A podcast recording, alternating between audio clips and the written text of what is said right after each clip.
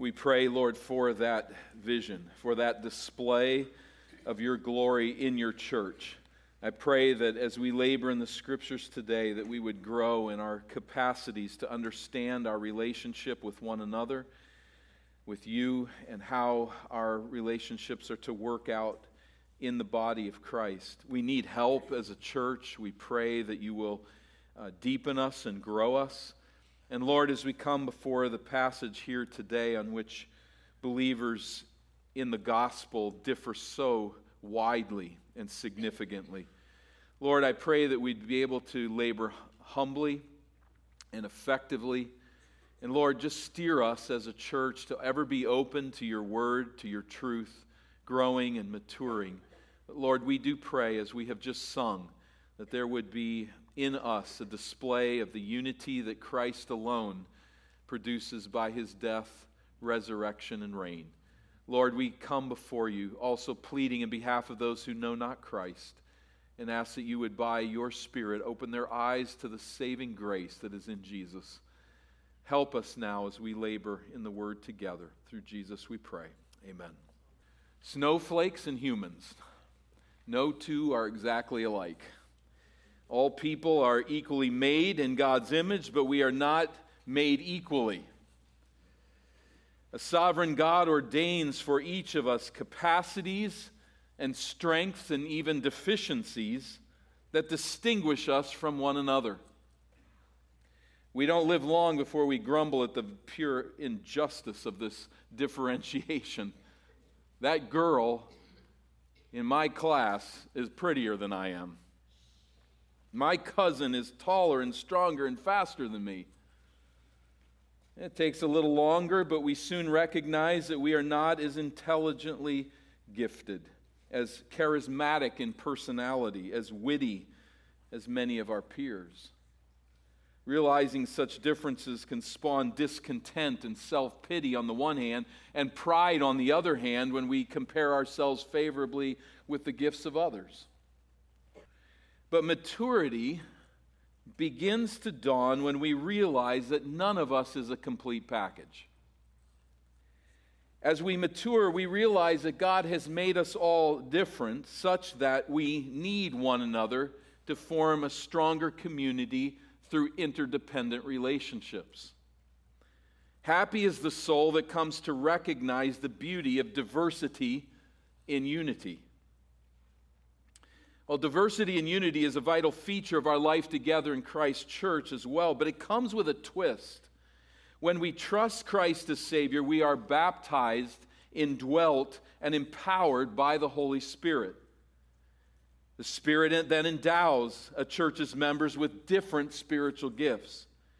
But we are empowered by God's Spirit not so much with differing natural abilities, these we certainly have but with differing capacities to minister God's grace to one another. That's an agenda that is not present in our world, but it is in the church. So, yes, there's those natural abilities, and we use those natural abilities to see the cause of Christ go forward. But there's something more. There is a work of the Holy Spirit that is taking place in this congregation and in the churches that hold truly to the gospel, where the Holy Spirit empowers us with spiritual gifts that are designed to build up Christ's church. Well, as we've come to expect, the Corinthian church was all a mess about this issue. And from what we can gather, their services were highly interactive. It seems that songs were chosen by people, perhaps even composed by them, the previous week. Prophecies were spoken in the assembly. People spoke in tongues. There was verbal response to biblical teaching, not only to the content of what was offered, but some, it, it appears that even judging the content was taking place in the interactive service that they had. None of this was wrong in itself, in fact, was good. But the Corinthian church seems to have taken things too far, such that their gatherings had become chaotic and we're actually unfruitful. Remember the statement we looked at last time? Your coming together is actually for the worse rather than for the better. And most significantly to us here is that Paul sees their meetings prioritizing the gift of tongues in such a way that was dividing them from one another, was breaking down the unity of the church, but was also not strengthening it as this gift was intended. So, Paul will correct the church in chapter 14. And stay tuned, there's more to come as we move to chapter 14. Some things we won't be able to say today, but we'll pick up there. But he begins his winding way to the correction of chapter 14 in chapters 12 and 13. If, if you're, if, hopefully this hits you, but we've been here before. And that's exactly right. In chapter 10 is where he comes to the conclusion of that they should not be eating in pagan temples. But he takes chapters 8 and 9 to work to that conclusion. And so here, chapters 12 and 13, working toward the specific corrections of chapter 14. The church was using Holy Spirit endowments in self promoting ways that, was that were failing to strengthen the church. And so Paul works to straighten this all out, starting here in chapter 12, fairly generically, as he looks at the Holy Spirit's empowering work in the assembly. Chapter 12 and verse 1. He begins now concerning spiritual gifts, brothers, I do not want you to be uninformed. You may see a footnote in your translation of Scripture, but uh, it does not, the text actually reads spiritual gifts, but now concerning spirituals. That is, matters pertaining to the Holy Spirit. Gifts is a proper translation in light of chap, uh, verse 4. That's the context. But uh, that emphasizes here uh, that this is not just what we have as a gift, but what the Spirit is doing among us. So, spirituals emphasizes the active, empowering presence of the Holy Spirit in the church. Before Paul highlights the activities the Holy Spirit empowers in their church, he pauses here to remind them of their new life in Christ, indwelt by the Spirit, in contrast to the days of paganism. Verse 2 You know that when you were pagans, you were led astray to mute idols however you were led. Therefore, I want you to understand that no one speaking in the Spirit of God ever says Jesus is accursed, and no one can say Jesus is Lord except in the Holy Spirit. The precise meaning of these verses is a little difficult to discern. The general sense is fairly clear. And that is, he's contrasting here the days when they worshiped as pagans in idol temples these mute idols, these idols that were not real, were not alive, could not hear or listen or speak. Remember those days, he said. Now you are indwelt by the Holy Spirit of God. And anyone indwelt by the Spirit of God will never curse Jesus. A pagan could hardly draw any other conclusion but that a crucified criminal was cursed by God. But when the Holy Spirit baptizes a believer, indwells that believer, never again will we think such a thing that Jesus is accursed. Likewise, no one can say that Jesus is Lord except by the indwelling Spirit, not in the true sense of the word. Did you hear it today, brothers and sisters? The songs that we were singing are songs of the Spirit of God. They're songs that empower our soul as our hearts are lifted up and our voices are raised to proclaim Jesus is Lord. That He is King of kings and Lord of lords, that He is Master of all. We gather together to announce this, to proclaim this, and that is an evidence of the Holy Spirit's presence in our lives. We would be singing a different song if it were not for the Spirit. This generally, I think, is what he's saying. There is no power on earth or goodness in the soul of man that can produce this confession Jesus is Lord. So I ask you today do you love Jesus Christ? Do you love him? Do you rejoice to lift up his name and exult in his presence? If not, if you say that's honestly not me, the reason is not because the Bible is full of holes. The reason is not that you just can't wrap your mind around such a myth. The reason is that you are spiritually blind and your soul is one vast, hollow space.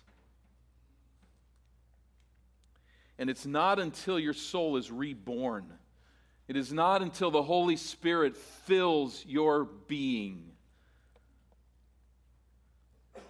When God breathes His life into your spirit, that you can say, Jesus is Lord of all, and know that you've never spoken anything more true. I would call you to that response. It is not a response you can self generate, but it is a response for which you can plead for the grace of God to supply. There was a time, says Paul to the Corinthians, you gathered in pagan temples, and what you did there was to do nothing but curse God. It was to do nothing but speak to mute idols. But now you say that Jesus is Lord. His work is evident in your assembly when you so speak. Jesus is Lord. Paul now will tie the discussion of spiritual gifts to the work of the triune God as we work our way through verses 4 and following together. The triune God empowers our service. Notice the Trinity here in these verses. Verse 4 Now there are a variety of gifts, but the same Spirit, and there are varieties of service, but the same Lord. And there are varieties of activities, but it is the same God who empowers them all in everyone. Varieties of gifts, and varieties of service, and varieties of activities are all, in a sense, the same thing. Just saying it again from the angle of the triune God. So, varieties of gifts. The Holy Spirit distributes and empowers a diversity of gifts among the members of the church. One confession, one Holy Spirit, many distinct spiritual gifts distributed. In verse 5, really a repeat of verse 4, but with the Lord Jesus Christ identified as the empowering person. Notice the word service here in verse 5. The purpose of spiritual gifts is to serve the church. Let's get this right as we move forward together as a church. Spiritual gifts are not supplied so that you can have a private encounter with God. Spiritual gifts are given so you can serve your brothers and sisters in the church. Spiritual gifts are not about one's ability, they are about one's ministry. Verse 6, continuing on that same line. There are varieties of activities, but it is the same God who empowers them all and everyone. Holy Spirit, verse 4, Lord Jesus Christ, verse 5, God the Father, verse 6, each does what the other does. All three empower spiritual gifts in the church members so that the church is built up, reflecting the triune being. There is diversity in the unity of the triune God. And the church then is to reflect that diversity in unity as we serve one another and build up the body. So here's his thesis, verse 7. Simply said, To each is given the manifestation of the Spirit for the common good. The manifestation of the Spirit, I think, is the assembly, as assemblies, spiritual gifts bear witness to the Spirit's active presence among them as we are taking on activities, as we are taking on service, as we are seeking to build up the body of Christ, not just by natural abilities, but by spirit supplied abilities, this evidences the presence of the Spirit among us. We're a different kind of body because of this manifestation. Notice again, these activities serve the common good let us grasp again that spiritual gifts are designed to benefit others. The common good is no way of speaking about personal self improvement projects or me and God time. As important as that is. That's not how you talk about a spiritual gift when you use the phrase the common good. These gifts are intended to show the Holy Spirit's presence and to edify the body of Christ. Corporately together, the Spirit is here and the body is growing. That's the intention. Okay, Paul, what exactly do you mean by spiritual gifts? This uh, list, I think, that we now encounter in verses 8 and following is not an exhaustive list. I think it's a representative list. It's also interesting that we cannot determine the pre- pre- precise meaning of each gift. Just let that settle in for a moment. We don't really know what they are in every case. This highlights a significant distinction between their church experience and our own. These gifts were so evident and obvious to the Corinthian church that they're just listed. And we struggle today to figure out precisely what some of them are. But that said, we see then, thirdly, that the Holy Spirit sovereignly endows us with spiritual gifts. Verse 8. For to one, these are now examples, illustrations. For to one is given through the Spirit the utterance of wisdom, and to another the utterance of knowledge according to the same Spirit. One this, another that. Wisdom, knowledge. The meaning of both of these gifts is highly debated as far as it's the specificity of them. Yet there is no shortage of Christians who will tell you exactly what they mean right before they declare that they possess one of these gifts. It's interesting. Let me assure you that the gift of wisdom and the gift of knowledge is not the ability to find hidden truth on the internet. That's not what they are. They are not gifts that enable you to determine that whatever resource you happen to pick up is the truth. It seems people who are most anxious to tell you that they have the gift of wisdom and that they have the gift of knowledge are the very people who constantly prove to you that they don't. The gifts of wisdom and knowledge contextually are gifts that are exercised in the assembly, not at your computer screen. They are gifts given in the assembly to build it up and to encourage it. We don't know precisely what they, what they were, what Paul had in mind. I think there's a strong case that can be made that they really are connected to the teaching of Scripture. That comes with a knowledge of God's Word, with the wisdom to apply that. But again, we're somewhat in the dark. Verse 9, he continues on to another faith by the same Spirit, to another gifts of healing by the one Spirit. Faith, this is not saving faith, of course, but not faith at conversion, but the spiritual power to trust God in unusual ways, to depend upon Him for great things. Gifts of healing is fairly obvious to us. An individual who has the gift, the capacity by the Holy Spirit to heal someone of a disease, sickness, or malady. Verse 10 To another, the working of miracles to another prophecy, to another the ability to distinguish between spirits, to another various kinds of tongues, to another the interpretation of tongues. Miracles. Miracles, as I say oh, so often, it's not that light that stayed green a little longer than you thought. It's not a miracle. Miracles are a temporary intervention of God's power that overrides the ordinary laws of nature in order to highlight his salvation historical activity. Some were gifted with miraculous powers, some with prophecy. More on this later in the series and even today, but I, I take prophecy to mean in the New Testament what it meant in the Old Testament. That will divide us as evangelical believers in our day. But I think that the two are the same. A prophecy hinges on direct revelation from God, who issues a word of counsel to his people. If that revelation is real, it will be true. Every prophet of every era had to be tested. There are those that are saying in the New Testament, we see them testing the prophets. That was always the case. It's not something new in the New Testament. But no genuine prophecy from God who cannot lie will ever be mixed with untruth. My opinion. Some will differ. But I think that that's how I would see it. Distinguishing between spirits, the identification of this gift is vigorously debated.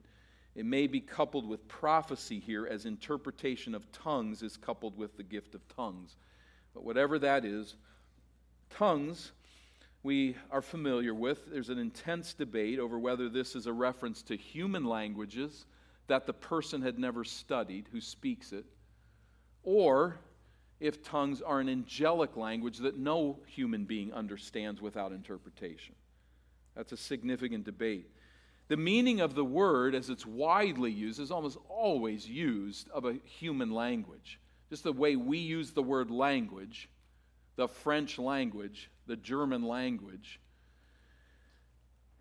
Mandarin, these types of things are how the word tongues was just used. But we've got to choose here. As we look at the New Testament, we see in Acts chapter 2 what appears to be, I mean, you can do some gymnastics with Acts 2 and Pentecost, but what seems to be the straightforward reading of Acts 2 is that people spoke languages they'd never studied, and other people were there who heard that message and were converted. That first example of what tongues is, you would have to say there's a reason for thinking differently about it.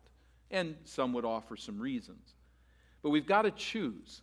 Either it is a human language known somewhere on the planet, but not in the Corinthian church, and it is true that Paul doesn't note that. Or secondly, it's an angelic language no one can know apart from the gift of interpretation. I would land more on the fact that what happened in Acts 2 is what's continuing to happen. It is a known language. In fact, anytime we ever see angels speaking, everybody understood them. So the idea of an angelic tongue has to be assumed uh, in, in the conversation. The interpretation of tongues, pretty obvious what that gift is.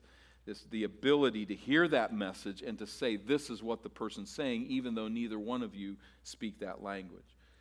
How a person knew that they had the gift of interpretation of tongues, how the gift was exercised, we can only imagine. We are not given facts on that, and I would argue that we don't have the experience of it enough for it to be obvious to all believers. But more on that in a moment. Verse 11, here's the conclusion on this section. All these are empowered by one and the same Spirit who apportions to each one individually as he wills.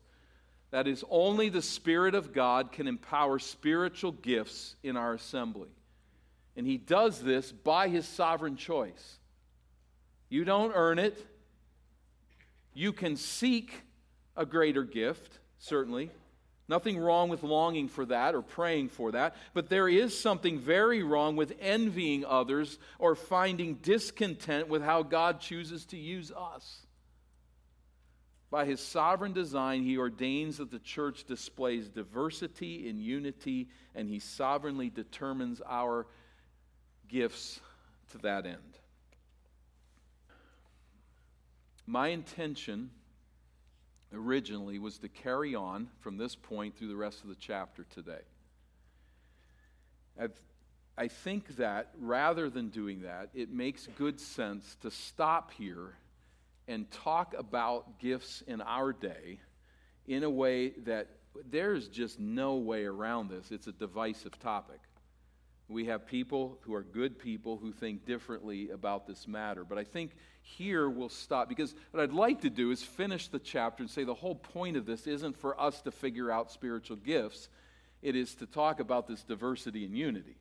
That's, that's the idea of the passage the oneness of the body with the individual members that are so unique. And we'll come back to that point, God willing, next week. But I do think this maybe is a strategic place for us to stop and have a conversation together about gifts and the question of whether or not we should expect and seek the continuation of miraculous gifts in our churches today. Or should we recognize that the miraculous gifts are no longer operating in our churches today. This breaks down into a decision between what is called continuationism, the miraculous gifts continue, and cessationism, the miraculous gifts have ceased in the church. There can be qualifications there, but those two basic ideas are, are what we've got to decide. E- each one of us must determine what is biblical, what is right, what is uh, the history of the church. So, this gets a little academic, but on the other hand, it's very significant to us as a church and to God's people of how we look at this matter. Uh, there's very little debate on the reality of spiritual gifts in the assembly. What we're talking about is the miraculous gifts the raising of the dead, the healing of the sick, the speaking of a language that you do not know, or a heavenly tongue that you could not possibly learn. These types of miraculous gifts are these to be pursued in the churches today.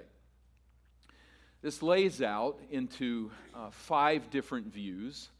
Hang in there. I won't go into too much detail on this, but I think it's helpful for you to see yourself on the screen.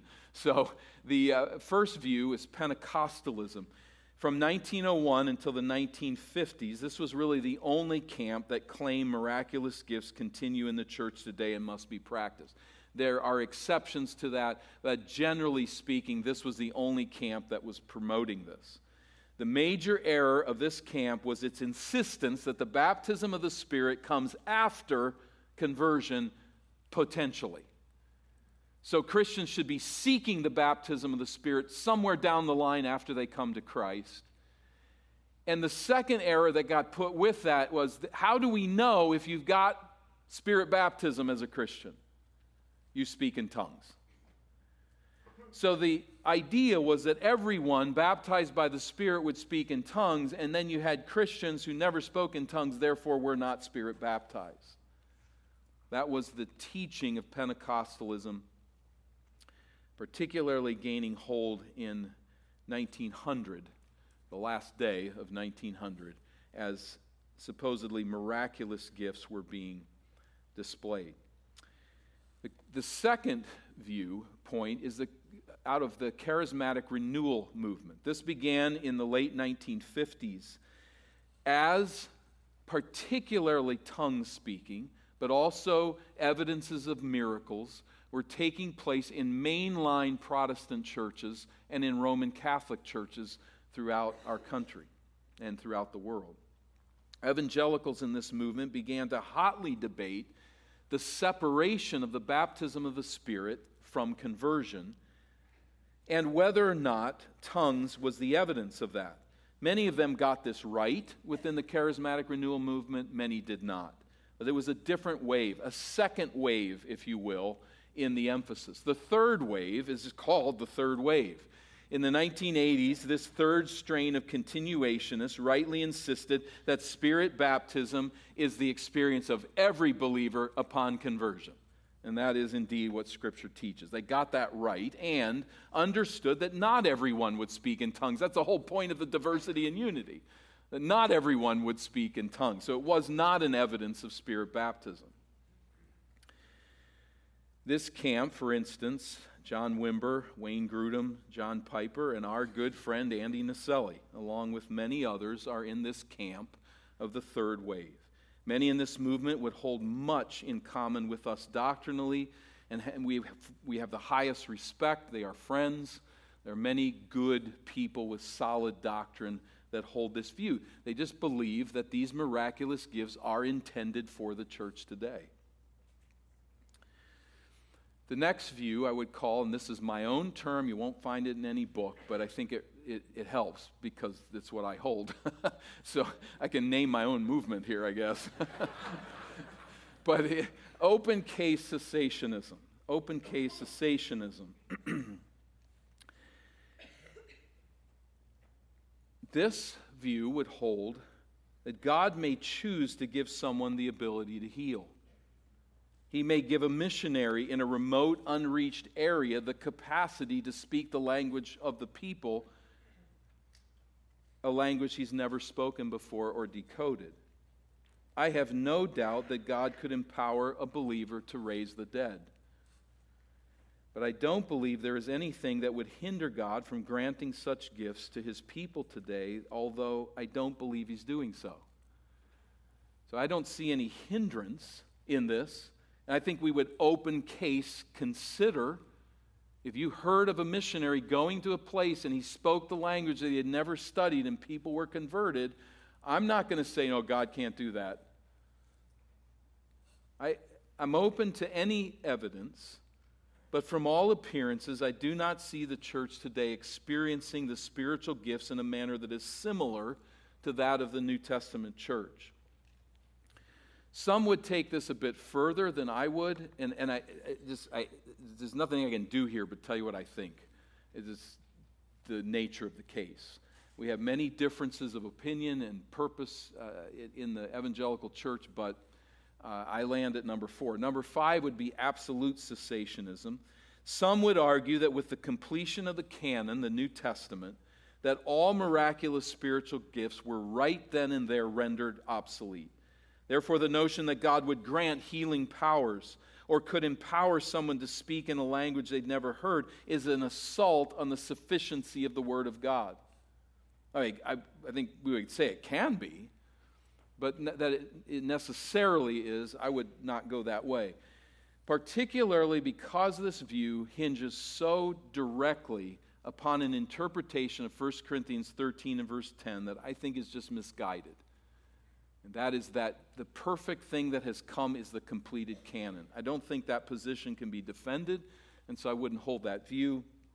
But all that said, I would land with number four, and I would do so for several reasons. Again, I know this is a bit painstaking and ugly to have one person saying, Here's what I think.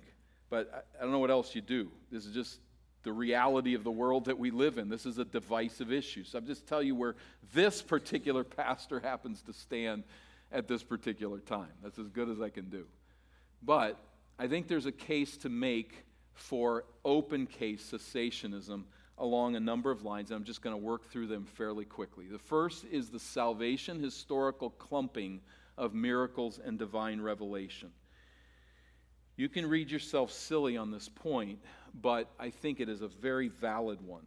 Many assume that miracles happen all the time in the Bible. The whole stretch of the Old Testament, the whole stretch of the New, miracles were happening all the time. This is not the case.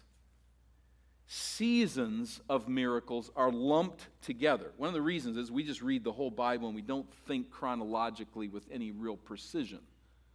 We think generally chronologically. But if you look at the era of miracles, they're lumped together in certain places. And those lumpings together are always connected, or generally connected, to fresh revelation. For instance, the era of Israel's deliverance from Egypt and the conquest of the land is coupled to the giving of the law on Mount Sinai. For instance, the era of the prophets, Elijah and Elisha, clumping together a lot of miracles that kept this, the nation from uh, extinction and was linked, isn't it interesting, again, to a revelation of God on Mount Sinai to the prophet Elijah. We would be led to expect then that miraculous powers would attend the ultimate revelation, Jesus Christ. It's interesting how many theologians that we would trust through the centuries have picked up on this theme. John Calvin said, for instance, that it's unreasonable to expect miracles unless there is a new gospel, a new revelation. He linked directly the two together. Herman Bavinck drew this very connection to the miraculous powers that accompanied the revelation of Jesus clumpings of miracles connected to new revelation, we would expect these miracles to be with Christ in that era. Would we expect them to continue? That's the question. Secondly, the witness of post apostolic church history. The apostolic fathers, these are the, the main writers and leaders of the church that knew the apostles. These church leaders who lived during and slightly after that time supply no clear evidence of miracles extending past the apostles. This is not accepted by everyone, but when you do a deep dive, I haven't done, but have read of those who have, when you do a deep dive into what they're saying, there is an assumption that miraculous gifts continued, but none of these church leaders ever claimed that they did anything miraculous. Nor do they have solid evidence of anyone else who did either. The evidence indicates that miraculous powers ended with the apostles and their delegates. And this was the predominant view of the church up to the 20th century. Read the reformers, read many through history that we would look to as guides and lights along the way, and the vast majority were cessationists. They believed that these gifts ended at the revelation of Christ. When exactly was debated, but somewhere in that era. A third reason is the nature and the ubiquity of New Testament miracles. Ubiquity, they're, they're all over the place. The miracles that we witness in the New Testament are objective, they are total, they are undeniable, even to unbelievers. Further, we generally underestimate the number and underrate the extent of the miracles that Jesus and the apostles performed. Heaven had come to earth, the messianic age had dawned. Miraculous powers attested to the seismic shift in redemptive history. What passes as miraculous gifts today is of a far inferior nature than what we witness in the New Testament. The missionaries of Acts 2 evangelized with miraculous tongues, and thousands were saved in a single day in Jerusalem. We put that together with the fact that missionaries going to unreached people with undeciphered languages are not receiving this miraculous gift in evangelism. Again, as an open case cessationist, I'd say it could happen. I don't have any problem with the possibility of that. It's just not the history that we see. In fact, we have had missionary movements that have gone into places utterly dependent on the miracle of tongues and have left disappointed. God did not so supply. Number four, the transitional era of the New Testament church. Well, I do not believe the completion of the New Testament rendered miraculous gifts impossible or wrong. There is certainly something to say about the state of the church prior to the completion of the New Testament. It's quite obvious why prophecy in tongues would be necessary in the absence of the New Testament, or at least very, very helpful. That's very clear. We are certainly not in that transitional era now with the New Testament completed and having been completed a long time ago. Number five, the continuationist revision of what constitutes prophecy in tongues today. This is not a slam dunk argument by any means, but it definitely raises the question. What I mean by this is that those who say the miraculous gifts of revelation continue have to redefine what prophecy is, and I think redefine what tongues are. Tongues become an angelic language no one can understand apart from interpretation. That seems very different than Acts 2. Prophecy becomes something different than prophecy in the Old Testament, now including the possibility of errors. That thinking, that reworking of what prophecy is to be this new concept in the New Testament leads to all kinds of problems, in my thinking. But having to rework that what prophecy is indicates, I think, a misguided agenda. We don't need to rework what it meant. We don't need to rework what, what tongues meant or what miracles were performed or what prophecies were given. Prophets don't need to have a decent batting average. If they are receiving direct, miraculous revelation from God, how can it get scrambled in their brain on the way out their tongues? How can it come out slightly wrong and constitute biblical prophecy? I don't see it. It's really a challenge, I think, to that continuationist view. And then, number six, the church is built on the apostles and prophets, Ephesians 2 and verse 20, and the apostolic office ended around 90 AD. It's common to read Ephesians 2:20 as the apostles New Testament and prophets Old Testament. But contextually and really almost universally understood by scholars who understand the language, this is not the case the apostles and prophets is talking about the New Testament era. They are the foundation of the church. I think the prophets of the New Testament church were receiving revelation from God, were guiding his people in accordance with the apostolic witness. We know that the apostolic office ended. We have confidence in that as a church. I know not everyone agrees with that, but generally that's understood to be the case that the apostolic office ended. And if the church is built on the apostles and the prophets, we would have to display why it is that prophecy continues to be a foundation of the church today. I don't want to be cynical, but looking at the debates and the difficulties of prophecy in churches today, one would not look at that as a foundational piece, but as a problem. Now, I've not developed any of these six points sufficiently. I'm simply indicating a trajectory of how this pastor thinks. That is all. I could be wrong. Good people tell me that I am. Good people tell us that we are grieving the Holy Spirit. Other good people assure us this is not the case. And I, I want to say very pointedly, and I hope graciously, where we differ with one another, if I differ with anyone here today, uh, we're together as brothers and sisters. We're striving to know what God is, has said and what is right. There's a way of thinking through this, and we have to land on places, but we continue to receive one another. As I mentioned, we have many good friends who would differ on this point.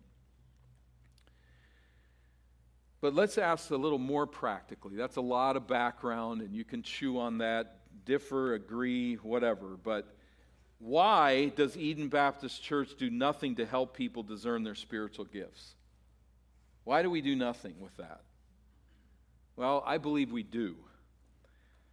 What is at issue is the approach.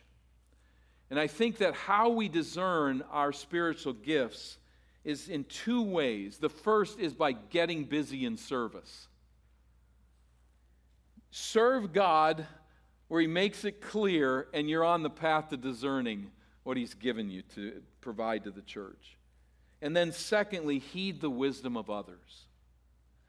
Do not even think of trying to discern your spiritual endowments autonomously.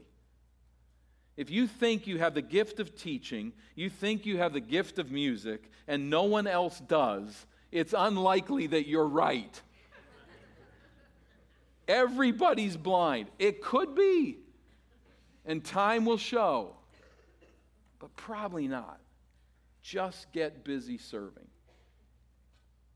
Inventories that help you discover your gift one afternoon on the living room sofa with a cup of coffee are nearly useless. The apostle does not instruct the Corinthians how to find their gift. Isn't it interesting? This is where the preponderance of emphasis is in our day is these, these surveys that help you discern who you are and all this attention is put into people figuring out their gift, and the apostle says nothing about it. Just get busy serving, even in ways you don't find comfortable, and it will all take care of itself. I hope I'm not reading too much of my life into this, but I, I think the Lord has given me a gift to teach His Word. That's just grace. I didn't do anything. But what I was so helpful to me was to cross the line in my Christian life where I said, I'll do whatever you give me to do. And the first thing that he gave me to do is to work at an inner city church to teach Sunday school class to three fourth grade boys who couldn't have cared less about what I had to say. It was a really humble spot. And I didn't enjoy it. And they really didn't enjoy it.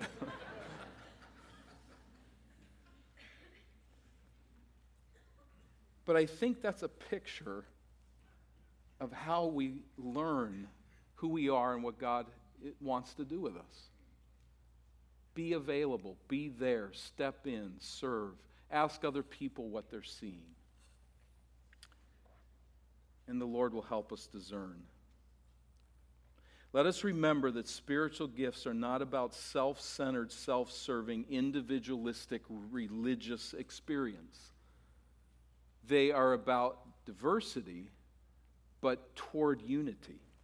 Their purpose is to edify the church so that we demonstrate that diversity and unity that images our triune God. We're up to something here for the common good. And may we never miss that. The supply is there by the Spirit of God. The voices lifted to say Jesus is Lord is evidence that conversion has happened, that the presence of the Spirit is with us, that He's growing His church with all of our warts and troubles and trials. He's building up His people to be stable in the faith, and so we sing that Jesus is Lord and we serve for the common good, for the edification of the assembly. The supply is there by the Spirit of God. May the Lord enable us to live it out to the edification of Christ's church and for the glory of his name. We will not all see the spiritual gifts the same way, but what we can grasp is this common good and the pursuit of the edification of the church for the glory of God. May that be what we take with us today and into the future. Let's pray. Father, we come before you recognizing that we see through glass darkly. We long for the day that we will see you face to face. We do not want to take lightly the accusation that we grieve the Spirit of God, that we are not open to his work. But we also recognize, Lord, with the saints of the ages and the centuries who have seen a uniqueness in some of the miraculous gifts.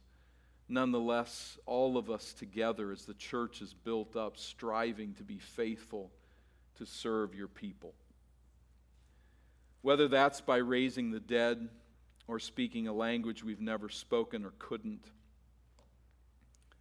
whether that's by the simple actions of one with the gift of helps. Lord, I pray that in your mercy you would build us and deepen us as an assembly, and that we would focus on that common good, that we would recognize the presence of the Spirit among us, that even for those that are hard baked cessationists, we would never despise or look past or downplay the absolutely vital work of the Spirit of God in our midst. Aid us to this end. Help us to think clearly. May we love one another in unity and continue to grow as an assembly. We lay these requests at your feet, thanking you for your goodness and your mercies to us in Christ. In his name we pray. Amen.